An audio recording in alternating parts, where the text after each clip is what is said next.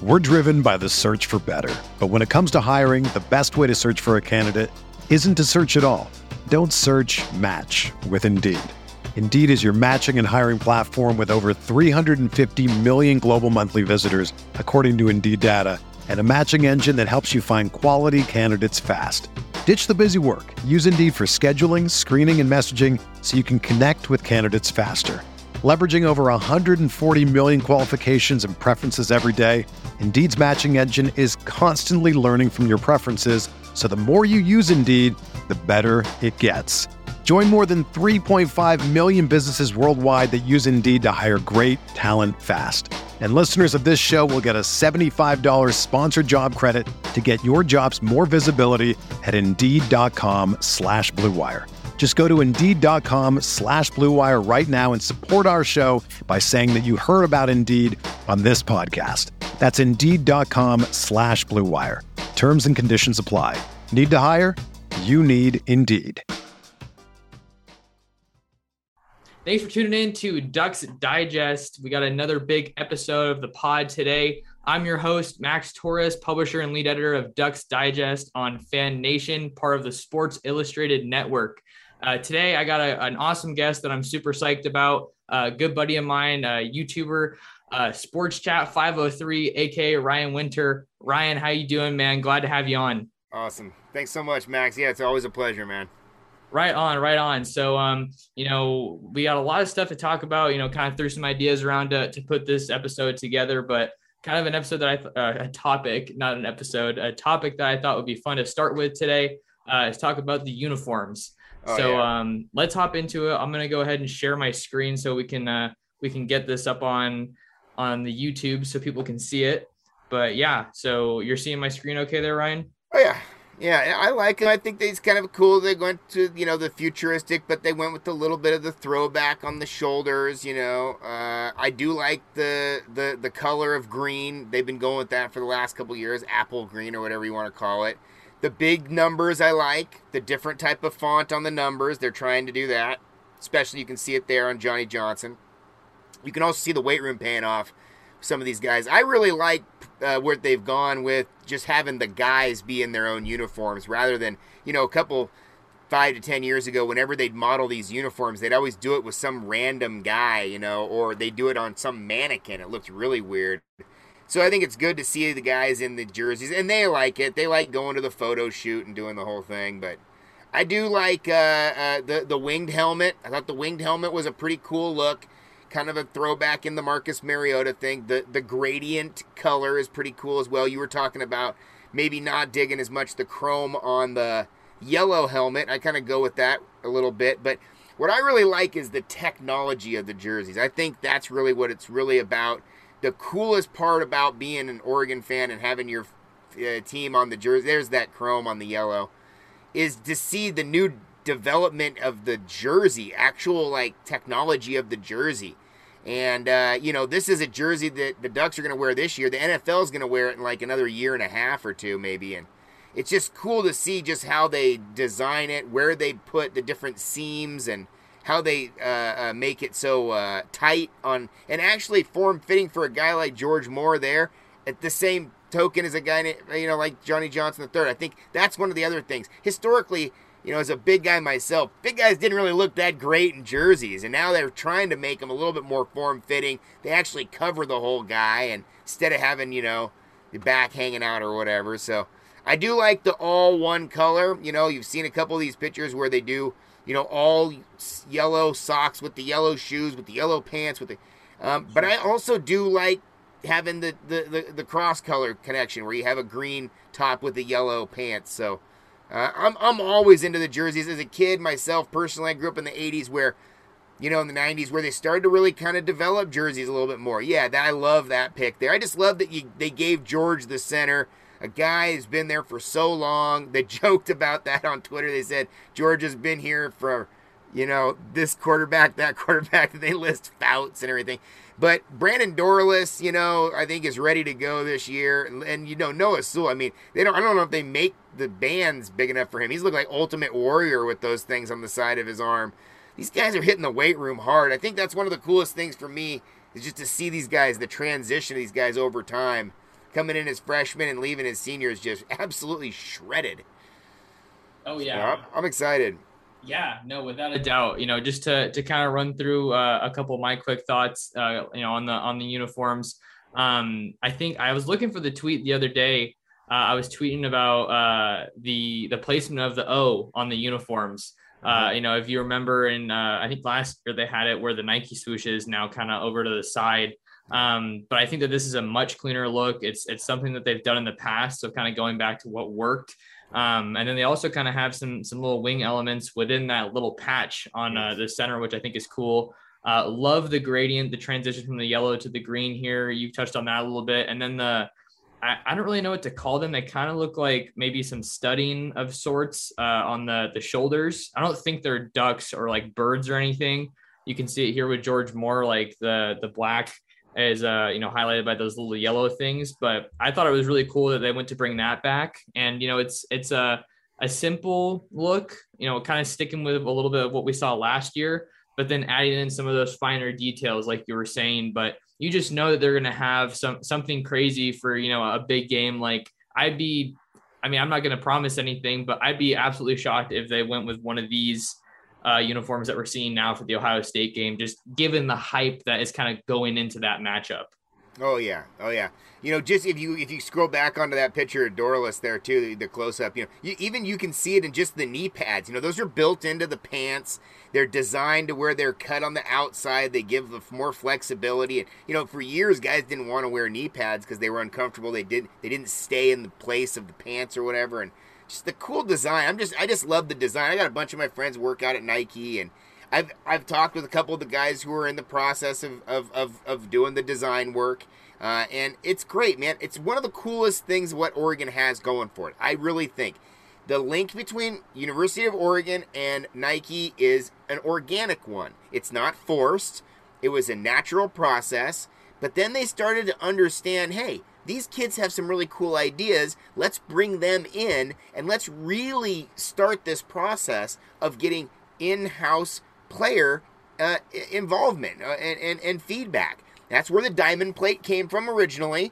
That was the original diamond plate. Uh, uh, was awesome. The wings, all that stuff came from the kids, and uh, and why not? So I, yeah, I really like this design. It looks like you've got a little bit of the retro with the diamond plate. And for these guys, the diamond plate era, this was retro. This, they were they were they were little kids. They were in elementary school when the diamond plates were on. So, uh, or, or even younger. So hmm. uh, for us, maybe as some old schooler ducks, we, we kind of see it differently. But we love the green and yellow. That's another big thing. I think there's a pretty big proportion of the student population and of the alumni, everybody else connected, that would rather see green and yellow. They don't like as much the black or the gray or the other sort of uniforms. And um, I, I, I can go both ways on it, but I, I do kind of prefer out of all these jerseys, the my favorite jersey is the all green with the yellow. I mean, that just it, that, that screams Oregon. I like the white jerseys as well. Um, I do kind of like the white with the green pants rather than the all white. You know, I'm not superstitious, but for whatever reason, the all white is. We've done some weird things with those sometimes, and and I like the green helmets. I think it's hard to match the green on the helmet with the green on the jersey. It's really difficult to get those exact. Um, and uh, I think they've done a really good job with it. And and again, player feedback, player input always helps. And then, not to mention, then just for going another second, it's not like it's a direct jump to go to Nike and they start working at Nike immediately. No, they get opportunities to kind of do work uh, on that team uh, as a, as a student, and then when they go out, if they do choose to do design work or other sort of stuff and be a creative, then that's cool. They might have an opportunity for that work in the future, but they're going to have to apply just like anybody else. They're going to get maybe a leg up on the competition when that comes down uh, later on. But there's been some really successful Ducks who've made that leap uh, to go over to Nike and be on that team. And and then that's even cooler the fact that you got alumni sitting around the table with the young kids coming up with these new designs. And these designs were, you know, all come up basically probably two, three years ago. Uh, so it's it's pretty cool. I, I love it. I, I, thought the Ohana jersey was one of the coolest jerseys they had done. Yes. Um, I, over for the last 20, 30 years. I, I, I do think that stands out to me. Um, and I would love to see that on the road in a white. I think that Ooh. would be just tremendous. So I do think that could be something that you could flirt with with the Ohio State game. You said maybe a different jersey for the Ohio State game. That would be pretty sweet to do something like that. Yeah, no, without a doubt, that's something crazy. I've never even thought about that one. Just to to wrap up the the uniform discussion real quick, I think my favorites are these uh, the white ones of the ones that they released. Um, I think that you know just a, a, little bit of yellow thrown in there would, would be really clean. Um, something reminiscent of the the USC game from from 2019, uh, I believe that that would be really cool. And then you see how how strong how strongly received the the Jordan and Ohana uniforms as well are by recruits. You know, they put they get those photo shoots uh, at the U of O on their visits, and they're just you know those are one of the favorites. So uh, definitely doing a lot of special stuff there as far as the uniform goes. But let's talk about the on field product. What do you say, Ryan? Yeah, absolutely. Do it. Let's do it. So I think one of the positions that people just get so excited about every year, and it's definitely a, a tradition of excellence here at Oregon, is the running backs. You know, you have CJ Verdell and Travis Dye returning, but there are so many capable young guys that could hear their name called this year, uh, you know, down the line. Yeah. Well, in a normal year, they would, right? In a normal year, both those other guys would be ready to get going. Most of these other guys would be having opportunity to get going. Uh, COVID changed the game for this whole lineup this year. This is such a strange year where you have, you know, I was talking to Keith Brown about this I don't even, it feels like over a year ago, where he said, feels like his freshman class and the freshman class above him, Noah Sewell's class, are like almost the same class. They've like combined in a weird way. And it, it, it is going to get interesting. I think there's a lot of talent in the running back room. Having, you know, CJ Verdell, I, I think is, it can even be underrated a little bit uh, in his, in his, in what he can do. Uh, very, very strong back between the tackles. Um, doesn't have a lot of mistakes, even though we you look at the Stanford situation when he was young, and maybe some of the other games where he early gave up the ball. But you know, he he pretty much is a strong running back with the ball in his hands. Um, but he's a traditional back. And I think a lot of people get lost in the idea that they want something fancier. They want the Reggie Bush. They want the guy who can run out of the backfield and do a variety of things. And I, I think CJ can do that as well, but I just think he's a much more traditional back versus a guy like Travis Dye who can do just about anything on the field. I think he's very versatile. I think he could take snaps as the quarterback, probably even in a playground sort of situation. I mean, seriously, you know, the guy is just an athlete and and, and he makes plays and he gets first downs. And uh, so I think both those guys are really steady. If you were an offensive coordinator and you had two running backs that have had this sort of success since their freshman year on a program like Oregon, I mean, you know these guys are studs. So then you start talking about the guys underneath them, and it's like, oh my God, everybody's favorite running back is Sean Dollars. And we love this guy. He's a great guy, great individual, and you know he's going to be explosive. He just hasn't had the opportunity. And then he gets that injury, which was just devastating, knocks him out for the spring. But you know, I, I think there's a lot of guys there. You talk about Cardwell, you talk about Seven, McGee coming in. These guys are young, they're hungry, and they look the part too. I mean, these pictures that you were posting online and the pictures that we're getting from, you know, Duck, you know, everybody else out there who's doing their thing, these guys are ripped. These guys are coming in freshman year looking like grown men, seniors, juniors in college. That's a rarity. Um, I remember when DeAnthony Thomas came in his freshman year, and the guy looked like a freshman. He looked thin. I mean, he was an explosive player, don't get me wrong, but these guys don't look like that. These guys come in cut up. So, um, yeah, I, I think the running back room is strong. Losing Cyrus, I do think is a is an issue because you have that big running back that you've depended on in years past. But Benson's a big running back, and I think you can fill the gap with other guys there. And, and I don't even know if you necessarily need the the big running back in some situations. I think you can give the ball to to CJ on a third down play just as easy. So. Um, I do think CJ is looking at an opportunity to be an NFL running back. He looks to me like an NFL running back. Size, strength, speed. He just needs to have a great year this year. Stay healthy, and and hopefully they can feed him the rock. I like to see Travis Dye out of the backfield, but I wouldn't mind seeing CJ have a lot of carries this year. Yeah, CJ is, is another guy just, you know, just like Johnny Johnson, he is cut up. Like that dude is just shredded. Um, you know, people can say what they want about, you know, his durability, but that when that dude is on and the line is clicking, man, it is it is a, a sight to behold. And and I also just, you know, you talk about Travis Dye. I think myself, you know, obviously when he committed to Oregon, I wasn't in Eugene. I wasn't, uh, you know, a beat reporter at that time and going to practices. But I just I really didn't expect much out of him. Like, okay, yeah, he's Troy Dye's brother. He, he's a smaller guy. He's fast, but that dude just gets it done straight up. And and I think that you know to go to your point about you know wanting a bigger back, Cardwell looks like he's college ready from a physical standpoint as well, six foot two fifteen, and it's just another another you know example uh, of how much the the program has changed and how much higher the bar is being set. Um, you know whether it be just talent or you know where you're at physically under Cristobal. Oh, absolutely. I mean, you look at the guys on the other side of them, those linebackers, those young linebackers. I mean, gee, it just it, it just keeps getting crazier, and and that could be because of the recruiting, uh, but it also I think it's the strength and conditioning. I think the strength and conditioning across the country has really changed last 10, 15 years in the high school level, and these kids are going specialized training. They go into these different sorts of of, of, of different ways of training uh, in the summer and, and, and, and in the off season, and they're going to specialists. So uh, yeah, I I, I think uh, the future is very bright for the running back room. This is a year that's going to be very interesting because of you know uh, uh, CJ getting a, and and and and uh, Travis Dye. You know who you're going to get with them. You know you're going to get those solid numbers. It's just whether or not those other guys even going to get touches or not. And and sometimes in the running back room, especially this year with being so deep in the wide receiver and tight end room, well, they might be throwing the ball a lot too. So you might only get, uh, you know, a chance to have a certain amount of running plays uh, a game. That that maybe in years past, with the type of line they have, maybe you would lean on them more. Yeah, and something to be excited about. You, Ryan, you talk about getting those those snaps. Is you know if this Joe Moorhead offense can get to producing at the clip that they want it to, they should be just blowing teams out of the water. And then at that point, you don't even need CJ or Travis to be in the game. And then you can get those guys some snaps and really take advantage of that four game redshirt rule to, to, you know, you know, you kind of pick and choose your spots and you can see, you know, how they match up against some of the higher end teams in the conference.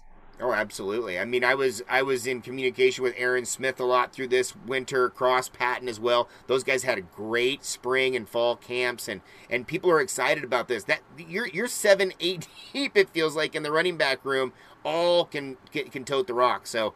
I, I, I don't think there'll be a problem there. It's just about injuries. You got to be prepared. I think this is a year where the Ducks can sustain some injuries and, and not really skip a beat. Yeah, you know, and the the people that are going to be paving the way for them. We got the offensive line. You know, certainly a position that that isn't glamorous and doesn't get talked about enough. But when you have Mario Cristobal and Alex Mirabal on the staff, uh, you know you're going to have some pretty big bodies there. And uh, you know that's a position where it really looks like they're starting to get that too deep, right? You know, you you want that dependable depth, and we're seeing that across the board. But really, at the offensive line, we got we got some maulers this year. Oh, big time! Yeah, offensive line is just again, I, I tend to think when if you if you look back on different schools that have been successful, what are they known for, right? Uh, you know, you've got you've got running backs, you've got quarterbacks, wide receivers. Most glamorous positions. N- nobody talking about the offensive line, but everybody who knows football says you win in the trenches, right? So it's about how you have that balance. How do you achieve? And you know that Ohio State dominates on their offensive line. You know that Alabama dominates on their offensive line. Clemson. These are the best schools in the country for a reason. It starts with their low line. And uh, Oregon has always had good offensive linemen, but maybe not the collection of all of them at the same time together. Yeah. What I mean by that is one or two injuries, and all of a sudden now you got a real shakeup. You know, there's been times in Oregon's past where they lose two offensive linemen. They have to move guys around. They're very thin on it uh, in key parts of the year, and and you and you have you lose communication, all these kind of things. I was seeing the reports that they already are moving. Uh, Forsyth out to guard and and and, and putting uh, uh Jackson in there and putting other guys in there. They did that with Marcus last year, and you know, I just love that they preach that versatility. And, and guys who are inside guys or guys who are outside guys, it doesn't matter. Guys are going to play a lot of different positions and have a lot of versatility. And then that also helps with knowing all those different uh, points as well. So not only, like you said, are they creating a great two deep, but then that two deep itself is very flexible. so it's just uh, they they are they are right there for it. I think George Moore is going to have a great year. He's the guy who it feels like is the veteran of the whole group that's really going to lead the thing. I do think Cristobal is loyal to the guys who've been here. We've seen that in the past with the Lemieux, uh, uh, you know, team, uh, Hanson, you know, all those guys. Those guys played a lot of snaps. So I'm assuming that you're going to see the older guys get a majority of the snaps. But I do think you're going to see Kingsley come in here and make some noise. You're going to have some other guys, maybe Logan coming in. There's other guys who are going to make their presence felt quickly. Um, but I do think it's going to be what you saw last year. You bring back basically everybody who uh, you wanted to bring back offensively, right? Including your guys up front. So, you know, Forsyth, I think, is going to be a big name across the country. He's already starting to kind of get a little bit of buzz there. He had a very good year last year, it felt like. Um, and then TJ Bass, very quiet guy, goes to work. You know, I saw just the other day when you guys were talking to Coach. Right behind Coach came Anthony Brown with Alex Forsyth and TJ Bass walking out of the facility like they're already with him just walking from place to place like protecting him from the media almost you know? It's a crazy situation. I think that ryan walk was probably one of the best linemen all year last year. I think he had a great year.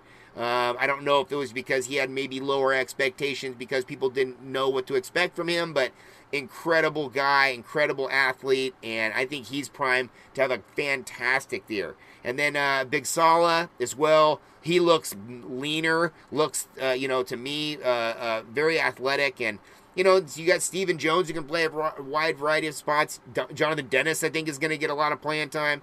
So I, I, I think they're, again, I think they're turning into a little bit of offensive line U.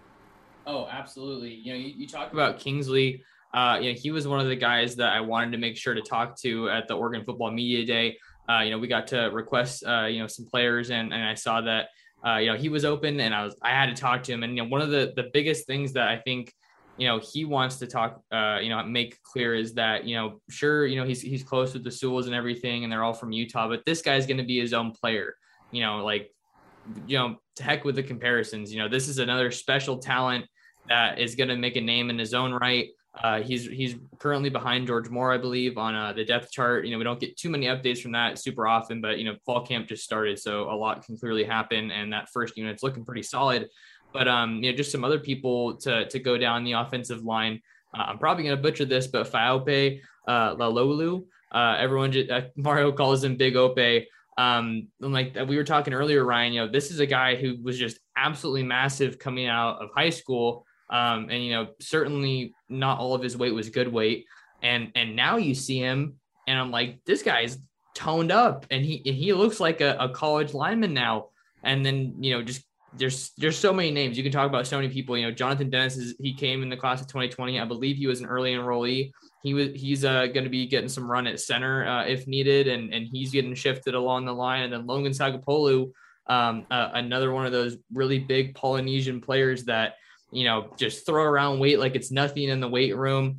Uh, he's he's nasty on the offensive line, and you just keep seeing all of these guys that are ready to go. And I think that you know you really don't need that much time to to get to the the level you need to be when you have a, a solid offensive line in place, a good weight program, and so many of these guys are coming in early to get a kickstart on their development.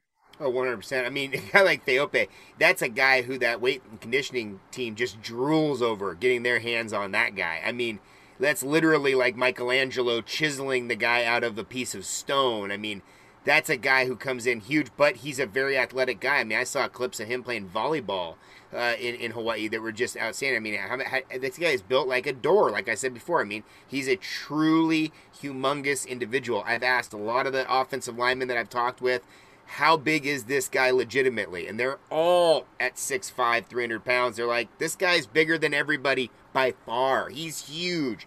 Uh, and I do think there's a lot of young guys coming in too. You know, Jalen Jeffers, I think will get there. Bram Waldron, I think. That, I think the Dawson uh, Amarillo, his younger brother, coming in. I think you're going to see just this kind of just slowly build into a very, very nice offensive line that you can depend on year after year. Not only that, I think this is a school where they'll actually know who the offensive linemen are, just like you see with Ohio State, just like you see with Alabama, just like you see with Clemson. Some of these bigger schools, the, even the media, they're talking about the offensive linemen. They're naming them by name.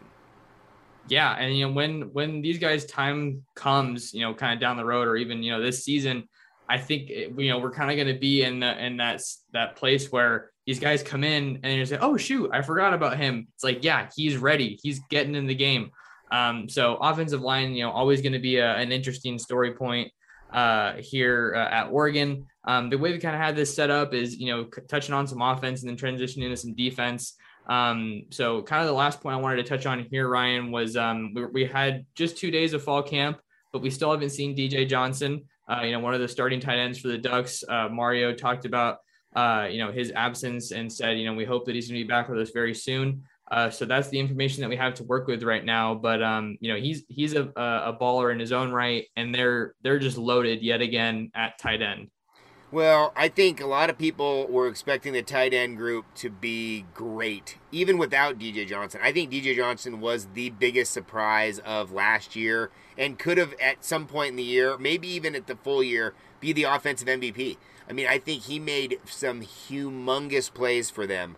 And um, I was very, very, very impressed. He went from the defensive side where he was making some plays and and doing fairly well uh, to the offensive side where he was a legitimate threat to score. He was a major, major, major part of the offense. So um, when he made that move, you know, he said he made that move because he thought he could produce better on the offensive side, uh, which is saying something because I thought he was doing pretty well on the defensive side. So um, I, I do think the way that Mario talked about that, that it's going to be soon and not a big deal.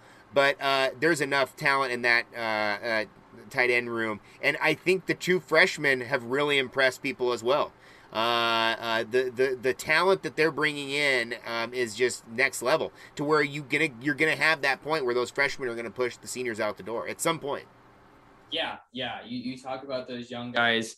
Um, you know, I, I talked to both Terrence and Maliki when they were recruits, and you know they were you know, just I was looking at some film of both of them earlier today, and and I feel like Terrence is maybe a little bit more athletic than Maliki, but they're both just absolute studs. Uh, Terrence kind of, you know, they both got, uh, I should say, they both got flexed out in high school. So they're not just traditional tight ends. You know, you can move them kind of all over the field, which is something that you kind of think about when you're thinking about the Moorhead offense. Mm-hmm. Um, you know, they can both block. Um, I, I, think that, you know, maybe one of the things I was writing about this earlier today is uh, I, I want to say Terrence came in a, little bit on the lighter side, if you want to call it like 220, 230. Mario talked about them uh, at media day, and, and he was saying they're both in the 250, 260 range, and they're both six six. And we haven't even talked about Spencer Webb yet or Patrick Herbert. Right. Yeah. No, I think the the retaining room is very stacked, and I I really like what they're going to do. I think with Moorhead, you saw it a little bit last year. I do think what you saw last year was just a glimpse of what the actual offense could be. Uh, but I do like how they use the tight ends, and I think they're going to need to use the tight ends, uh, especially the the two the two tight end set. Uh, more often, I think uh, having the amount of athletes on the tight end group. Like you have for example you can run you know i love the story when they talk about so spencer webb in the rose bowl when hunter kampmoyer came in and started making some really good plays for them and and and marched him right down the field or had a couple three plays. After he had had some drops or whatever spencer webb said that the big play there that right down to the one yard line was actually he was the decoy. So to be able to have a guy like Spencer Webb, where he's much more of a wide receiver type tight end, and then have another guy on the side who can actually block for you a little bit better. Uh, I think it's fantastic. That's what I see with those two freshmen. I see Terrence as being much more of the downfield kind of guy, Maliki being more on the line kind of a guy, or in the flat. Um, but I, I really like the, what the tight ends are doing, and I think obviously people would love to see Patrick Herbert be successful um, in in in his opportunity when he gets it. So he, these guys they'll they'll cycle them through at least those first couple three games. Uh, I think you'll see a, a, quite a few of those uh, tight ends play. Yeah, I think it's a, a great idea to have you know, those two tight end sets. And then, you know, we, we couldn't talk about the tight ends without talking about Cam McCormick, who's looking like he's back healthy now after battling injuries for what feels like forever. Uh, so hopefully he gets to see the field a little bit this year. But we've touched on offense. What do you say we switch it up and talk about a little yeah. bit of defense? Love it. My All favorite right, how, side of the ball. How about how about you start this one off, Ryan? Well, I, the defense I think starts with Noah Sewell, right? I think that's the guy who's going to be the guy who's going to make all the calls in the middle. Obviously, people are going to be watching KT. He's the you know uh, uh, the the breadwinner or the name brand or whatever you want to call it. But I think Noah Sewell is quite possibly the best football player on the entire team. I think you could put him at running back. I think you could put him at quarterback. I think he could punt. I think he could do anything on the field. And I don't know if there's a lot of guys in that same realm um, in the whole country that can do what he can do. And I, and I do think part of it is being the younger brother to a whole group of all D1 athletes. I mean, all of his brothers are D1 football players. And, and, and in conversations with the other Sewell family members about this, they talk about how explosive he's been the whole time. like, he has been this guy. And um, I mean, he he just he impressed me more than anything last year. He was, in my mind, uh, the, the, the defensive MVP, and uh, would just had an absolutely tremendous year. The way he tracks balls, the way he explodes through uh, runners, uh, uh, his jump on the ball, eh, his just a knack for the thing, and, and he and uh, even on special teams, gunning, gunning, getting the ball. I mean, he's just a truly, truly gifted football player, and an absolute pleasure to watch. I mean, how fun is it to think about having a guy like Penei Sewell at a lineman position?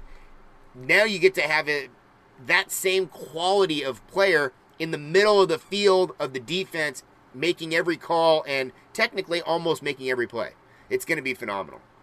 Yeah, Sewell, Sewell is just, it's so fun to, to watch his development. Uh, you know, he was kind of thrown into it.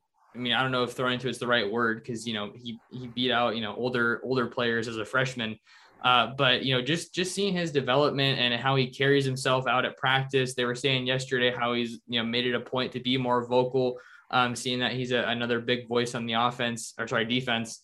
He's another uh, leader on the defense, but I'm going to be curious to see how he does in coverage this year specifically. Not to say that he's not good at it, but just when you have guys that that come in as big as he was, he's looking really toned up as well. You know, with that raw athleticism and burst. I think that you know coverage is definitely a little bit more of a you know a technique thing that that takes some time to hone in and you know get comfortable with your body and everything at, at the next level, um, especially with a shortened season. So that's kind of something I'm to be looking out for him uh, in, in year two with with the Ducks. But another guy that I think is to be interesting to talk about is Bennett Williams, and kind of when we're having this conversation about uh, the depth in the secondary because he he has he's played a lot of football yet already, but he hasn't really seen uh, you know, a ton of time for Oregon.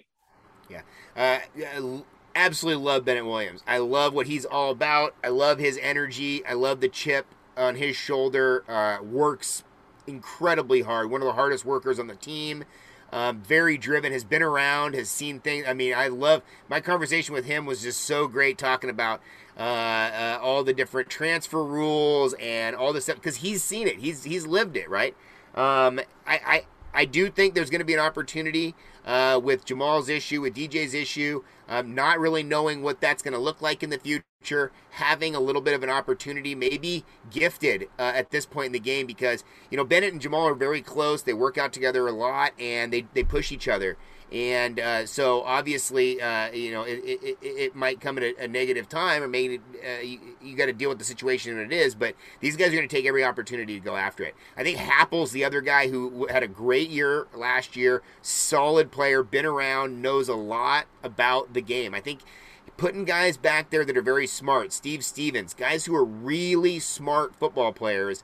Um, are going to be just the secondary is going to be awesome. I think this year the Ducks uh, defense has been the better unit for the last couple three years. I think it'll continue to be the better unit. Uh, maybe this next year going forward, they'd put a lot of really solid offensive players together on this team too. But defensively, they have been getting the best players. So you know, uh, when you see KT, um, when you see Justin Flowe, when you see Noah Sewell, um, and then you, nobody's even talking about Jackson LaDuc or Mase Funa. I think Mase is going to have just an incredible year. And I really like the flexibility that they have with their linebackers. You were talking about putting Noah in uh, pass coverage a little bit. You know, he wants to stuff the run. That's where his that's where his bread and butter is, right? A gap, B gap.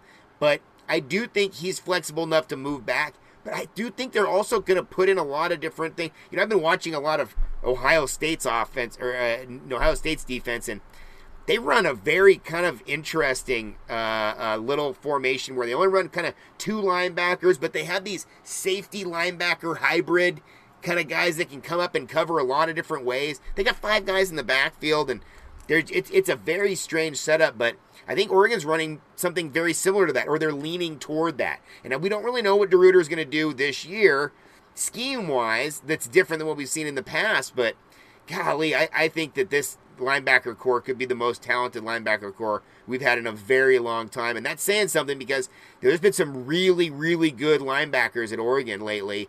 And um, and these guys could, I mean, Noah Sewell just impresses the hell out of me. And we haven't even really seen Justin Flowe. And I think the way that they're going to work together is just going to be bread and butter, man. I am over the moon with how happy I think this young and not only that, in this world of college football where you think maybe you only got one or two years with these guys because you see them at the end of their career, no. Noah came in as a freshman, playing as a freshman, and Justin would have played last year too had he not got that injury. I do think Isaac Slade leaving has a little bit to do with these young guys. I don't think he left because of the competition. I think he left because the coaching staff had made the decision they were going to go with the young guys. And I, I, I do think that that is a tough situation for these guys with the transfer portal the way it is. They got to leave and go get a different spot because if you're a junior or a senior and you're getting bypassed by a freshman, there's nowhere to go. Yeah, no, it's it's definitely a, a weird uh, kind of dynamic now with the way the transfer portal has gone, how early people are enrolling, and the caliber of players that are coming in. You know, it kind of makes me think a little bit about Alabama and it's how it's like, you know, how, how are you how do you sell that program? Obviously it's phenomenal and everything but how do you sell like hey we're going to be able to get some time here when there's just so much talent there? But um, i'm right there with you. I think that there's a lot of talent at the linebacker position. Um, you know maybe that that two the second level is is you know a little bit unproven um, but the the potential is certainly there. Excuse me. Um, and and I think there's a lot of cool playmakers. Uh, I was watching uh, a replay when I was writing a story. I was watching uh, the replay of DeRuyter yesterday, and um, Justin Flowe was walking back behind, and he just looked at the camera. he was flexing, and it, when you're in the moment, you know, uh, interviewing the coaches, that maybe something you don't realize. But first thing I saw, I, I just I love the dude's energy. You know, you see his high school highlights; he's just violent. Um, and he's just going to be so fun to watch this year. And we got that small dose in the spring game. I think that people are so ready to have something other than the spring game to talk about when it comes to Flowe, right? He he's super explosive and he's all over the place. And I think that we're only going to see, uh, you know, more high caliber players come in to compete as freshmen. And I think that that just speaks to the the quality of the program and the culture that's been built and the expectations that are, uh, you know, around Oregon right now. Well, I think you know there's some, for some guys, uh, an injury is probably a good thing. It helps them pump the brakes a little bit. It helps them see things from the sideline. There's a lot of guys that have been the star player for a long time, and they're just going, going, going, but they don't really see it from all the angles, right? And Flowe talked about that a little bit at the media day, how he the injury helped him a little bit. Um, not a great time to get it, but why not as a freshman, right? Flowe's the type of guy there is no off switch. I mean, he is on it. And I think his younger brother's in the same mode. And these guys just are in a different level completely. I mean, his flex thing that they sent the picture of, remember, that went viral a little bit, that was like last year. Okay, this is coming in. Know, now he's on the weights hard. And, uh, you know, so yeah, I saw that thing where you guys are all talking to the coach, and he just comes out, flexes on him, and he's just got a different level. I you know I talk with a lot of guys over the the summer and set up interviews and do sort of stuff, but I do a lot of the conversation with guys where we just don't even set up an interview, right? And I had a, a lot of conversation with Flowe where he was like, "Dude, I don't even want to talk. I want to let my pads do the talking. I don't want an interview. I don't want anything. I want this to be like a stealth bomber coming in and I'm like, dude, all for it. I'm all about that because to me, you know, I'm just trying to do what's best for the program, what's best for the kids, try to tell their story, right? I think part of his story is he lets the pads do the talking. Like, I think that could be the name of his novel when he's done with the whole thing. We haven't even seen it really because these guys were not hitting in the spring game. They were they were going through the motions, they were filling holes and look, making it look good on film, but there was no real pads popping. And this is a guy that wants to pop the pads big time. I mean, we haven't even in this fall camp seen the pads yet. They come on this next week, right? Thursday or mm-hmm. Friday or whatever. So, man, it, it's so exciting. I just, I hope always for all these young guys that they, they get a chance. They, they play good, they play fast, but they just don't get hurt, you know? Some of these guys go with their hair on fire so hard that uh, it, it, it, it's easy for them to get hurt. Some of these guys, maybe after an injury, look at it a little differently. Maybe they don't run into every pile the same way, or maybe they do, you know, they play it a little more cautiously. So I think it could have been one of the better things for him in his whole career, long term, was to suffer that injury freshman year. Gotcha. Yeah, and you're looking at the athletes that they have at linebacker. Um, you know, maybe somewhat of a little bit of a hybrid from what I've been hearing from coaches and players is Adrian Jackson. He's coming back looking healthy, absolutely shredded. Uh, I think we only have a couple minutes left here, Ryan, on the Zoom recording. Yeah. Um, so we might end it a little abruptly. But the last thing I wanted to try to talk about is the defensive line um, and maybe some of these guys that are emerging uh, behind Brandon Dorlus. You guys got you got guys like Popo Aumavae, uh, Jason Jones, and Bradyn Swinson. Uh, big 44. I saw him holding the pads yesterday, and, and I kind of had to take a second and just say, "Wow, this guy, this guy is massive." Yeah, the defense, I think, you know, eh, one of the things, you know, losing some of those guys uh, last year, you know, who, who had been there for so long, maybe there's guys who uh, they, they, they don't really know what they're going to get next, you know, and uh, uh, uh I think that there's going to be a bunch of guys. Uh, uh, Poti, I think, is going to be great. Uh, Keyon Ware-Hudson, I think, is going to be great. Uh, but I, I, I, I, I think that they'll be just fine. I think Popo's ready to go. Uh, he had a very weird year last year with the corona, and he said he lost 20 pounds in the hotel room and lost all his gains. And, and I, I think there's guys who are ready to go. Jake Shipley's another guy who I think might get a little playing time at some point. Uh, there's just there's a lot of talent there. I, I, think you could run with just Popo and Brandon Dorlus and be good to go for a while. Uh, but there's gonna they're gonna be circling a lot of guys in there uh, and a lot of those guys are young. Yeah, no doubt. And then kind of going along with that, we have these edge defenders that that kind of came in as outside linebackers, but they line up next to the linemen right there in the thick of things.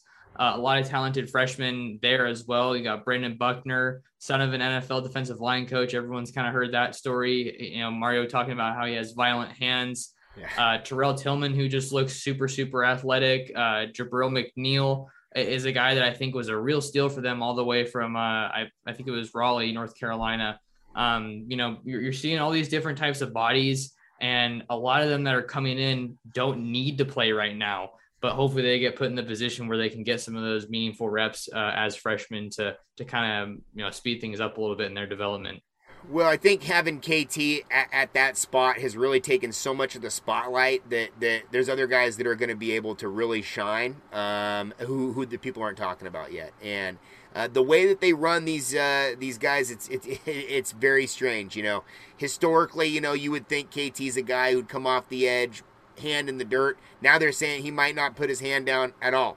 He might be, you know, a guy moving around at the snap. I mean to think of having your best edge rusher moving around at the snap 20 years ago would have been blasphemy. And now here it is. You know, now we're at that point. So there's a lot of flexibility. These guys are trying to put the best athletes on the field as possible, and they're trying to be very creative in ways they can use them. I think that's one of the things that kind of got cleared up, uh, obviously here at practice, but also at Pac-12 Media Day when I was down in Hollywood. Um, KT kind of going back and saying, okay, I, I might have uh, you know, taken people might have taken that out of, out of uh, you know perspective or context. He he's not going to be uh, you know standing up all the time. DeRuyter's saying that you know basically I just want to squeeze every bit of athleticism out of him that I can, um, which is you know it, it kind of makes you think for a second. Well, why weren't we? Why weren't they doing that you know ahead of time? But at the same time, when he came in as a freshman in 2019, they were just dominant and they had reached a level of defense that they hadn't seen in a while. So it's like, well, this is working. Like, why would we switch it up now? Um, but I'm really curious to see how the defense all comes together, not only just from the players' perspective, but with all the the hires that we've seen in the offseason. Uh, Nick uh, Toth, uh, you know, he was a big addition. Jimmy Brumbaugh, guy coming from, uh, you know, another championship pedigree, played a defensive line at Auburn as well. Marcel Yates coming in uh, from Cal, another guy that has worked with uh, DeRuyter before. I mean, it, it's you know you try from from a journalistic perspective you know you don't want to just be sunshine pumping all the time and just saying positive stuff because we got to talk about the bad stuff as well you know oregon's not a perfect team but things are just it's just like a wave like a tsunami or a, a perfect storm of just it looks like it's really coming into place and setting them up for success. Well, and that's why I'm so pumped about this year. I mean, going into this year, it looks absolutely prime. I mean, you're coming off of basically back to back championships in the Pac 12 last year. You can say what you want about it. It's like an asterisk the whole year, but it is what it is. And you've got everything going. You've got talent, you've got depth, you've got a bunch of really hungry coaches. You got a coaching staff that's pretty solid, but none of these guys have really tasted that really heavy success yet in their career, and they're all chasing it. They're all hungry. This is the how these kind of things work. Uh, you get a bunch of really hungry individuals all going the same direction at the same time, and good things happen. This is a year where Mario could really cash in. I mean, if you if you take a look at the national landscape, Oregon could really do some major major things with a W that second week. If Oregon wins at Ohio State, it could literally change the face of the Pac 12 for maybe only just a month or two, but it could literally change the face of the Pac 12 nationally, how the national perspective of what the Pac 12 is. And that's a lot of pressure for Oregon, but I do think that Oregon has to make do with this. They they have all the talent here. You, now you got to get W's. Yeah, um, it's uh, I think it's it's year four of the Cristobal era, I believe. Yep. And you know, you're seeing, you know, even his oldest guys are only in their third year, um, but or I guess only three years of recruiting. I don't really know where I was going with that, but they they've been in the system for a while. They've been at Oregon. Uh, they kind of know what's expected of them. Um, and you talk about it being prime, Ryan. You know, maybe this would be a cool way to kind of end the podcast. What what are you most excited about this year? Whether it be a player, a position group, a hire, a matchup, what have you? Man, I'm excited for that Washington game at Seattle, dude. And not having them on the schedule last year and all of what went down at the end of the season with the COVID and everything else. And, and I think that game is one that everybody has looked forward to. It's already a game we already look forward to. As a guy growing up in Portland, we love to go up to Seattle uh, and see that game. I think it's going to be a blast. I, I do think that Oregon has a chance to beat uh, Ohio State in week two. Michigan and uh, Washington are playing that same day. And I think that Washington has a big chance to, to do something there. Even if Michigan is down, they still have the name brand. And I think it would do a huge amount for the Pac 12 if both those schools won that second day. And if those schools won that second day, then chances are they're going to go into that game poss- possibly undefeated, both of them. And if you have that, you have a top 10, top 15 matchup would be humongous. I mean, that would be an absolute game changer to have. Both those things happen on week two. Build the whole resume, get a couple more Pac 12 wins under their belt, and then find themselves in a very unique position in Seattle. Uh, that's the game of the year in my mind. Yeah, they both. You think about it, they both go into that game undefeated. That that could be the biggest game uh, you know, for the conference, uh, you know, when you're just looking at who's going to end up making it to Vegas for that Pac-12 championship game. And, you know, I think Michigan might be the most, I don't know if polarizing is the right word, but like, I, I'm just really interested to see what's going on there because, like you said, they have all that history.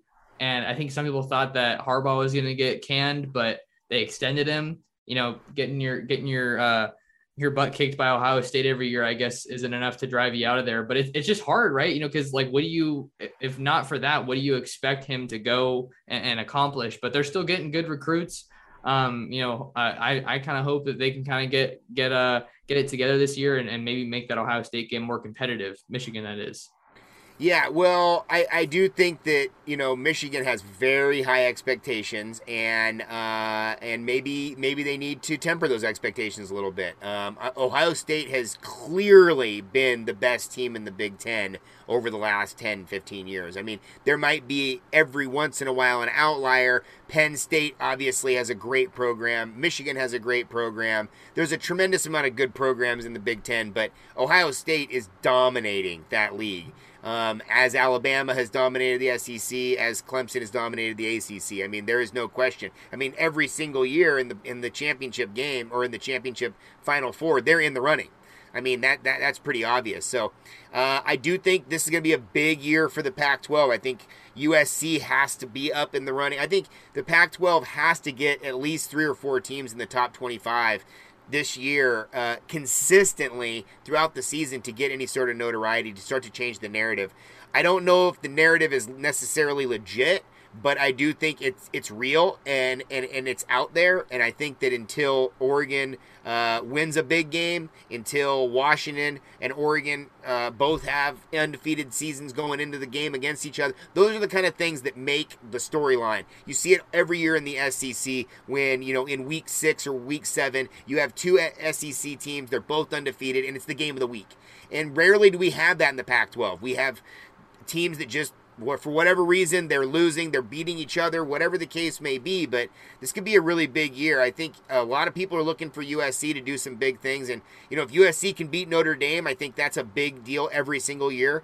Um, and uh, and then uh, I think for Oregon, I think God that Ohio State game could be just an absolute windfall. If Oregon St- if, if Oregon can beat Ohio State out there, uh, it is going to be headline news across the country it just feels like everything has a little bit more riding on it with uh, that news of Texas and Oklahoma, uh, you know, going to the yes. SEC and, and the whole conversation around realignment. You know, it's just like you need USC to be good. For the longest time, you know, I was kind of like, well, why does that really have to happen? You know, if Oregon's kicking butt, then everyone should be fine. Like as long as there's one good team that's kind of making some noise nationally. But that goes to your point, Ryan. You know, you got to have multiple teams within your conference that have the ability to go into other conferences in these bowl games and really hold their own, which is something that we haven't had it in, in quite some time. You talk about the Oregon Washington game being your uh, you know excitement point. Um, I'm going to wrap it up here with our last point. I, I'm so excited for the, the receivers. I mean, just when you think about the, the talent that is coming at every other position on offense, uh, we just haven't really, I feel like we haven't really seen that explosion, that playmaking wide receiver since Dillon Mitchell, really. Um, you know, he had uh, over a thousand yards receiving, I believe, in his last year. And I think that the point can definitely be made that there has been no greater investment aside from offensive line from a pure talent perspective than wide receiver. And, you know, watching Dont'e Thornton and, and Troy Franklin, and, and now we have Isaiah Brevard, who's also on campus. I had that picture of, uh, you know, the three of them uh, in, in one little frame, three high school Americans and, and one picture. It just, it, you can't, it's hard not to be excited because they're just so fun to watch. Oh, absolutely. And there was, you know, a time just five, six years ago where wide receiver was a major question mark at Oregon. You know, you have you've always had a history of good wide receivers, but you've never really had the depth of quality wide receivers that you have right now. Add to that the fact that you got the Johnny Johnson coming back and you have Jaylon Redd coming back. Again, you know, this this COVID thing has really changed a lot with this last year. You know, not not counting against guys' uh, uh, scholarship, whatever, or uh, uh, you know eligibility. This could be a humongous year for those guys. Um, uh, I, I I've thought over time that some of those guys are some of the best wide receivers we've ever seen. I don't know if we really give them the credit that they deserve, but they make humongous plays. I mean, Jaylon Redd has been an absolute playmaker. Uh, and Johnny Johnson III, I think, is a huge, huge. But these young guys are wild. Um, and I think that you're going to see a lot from these young guys. I think they're going to put they're they're going to put the ball in these guys' hands early and often. I think they're going to go deep a lot. Last year we saw it early in the year. It looked a little ragtag. It looked a little playground uh, at times. I think it'll be much tighter this year. But I think they're going to go deep. I think they're going to spread the ball around. And you know, uh, Mosley talked about it in, in, the article last week. He said, you know, the Ducks were one of the the leading teams in the country with going deep uh, yards per uh, uh, play. Uh, and I think they're going to do continue to do more of that. So why wouldn't you? Uh, when the when the uh, wide receivers are this good, uh, why wouldn't you want to get the ball to them? And that's not even we're talking, not even talking about guys like Mycah Pittman, who's come in as a freshman and been a stud. I mean, every time he can get his hands on the ball, he does something wild with it. Sometimes he only gets one or two looks, and it's amazing. I mean, he's a highlight reel type guy. So uh, I, I, think that they're just stacked. I'm, I'm with you. I think that's the the most exciting a group on the whole offensive side is the wide receivers. Yeah, we're gonna have to stay tuned for that. Uh, certainly got a big test against Ohio State uh, in week two.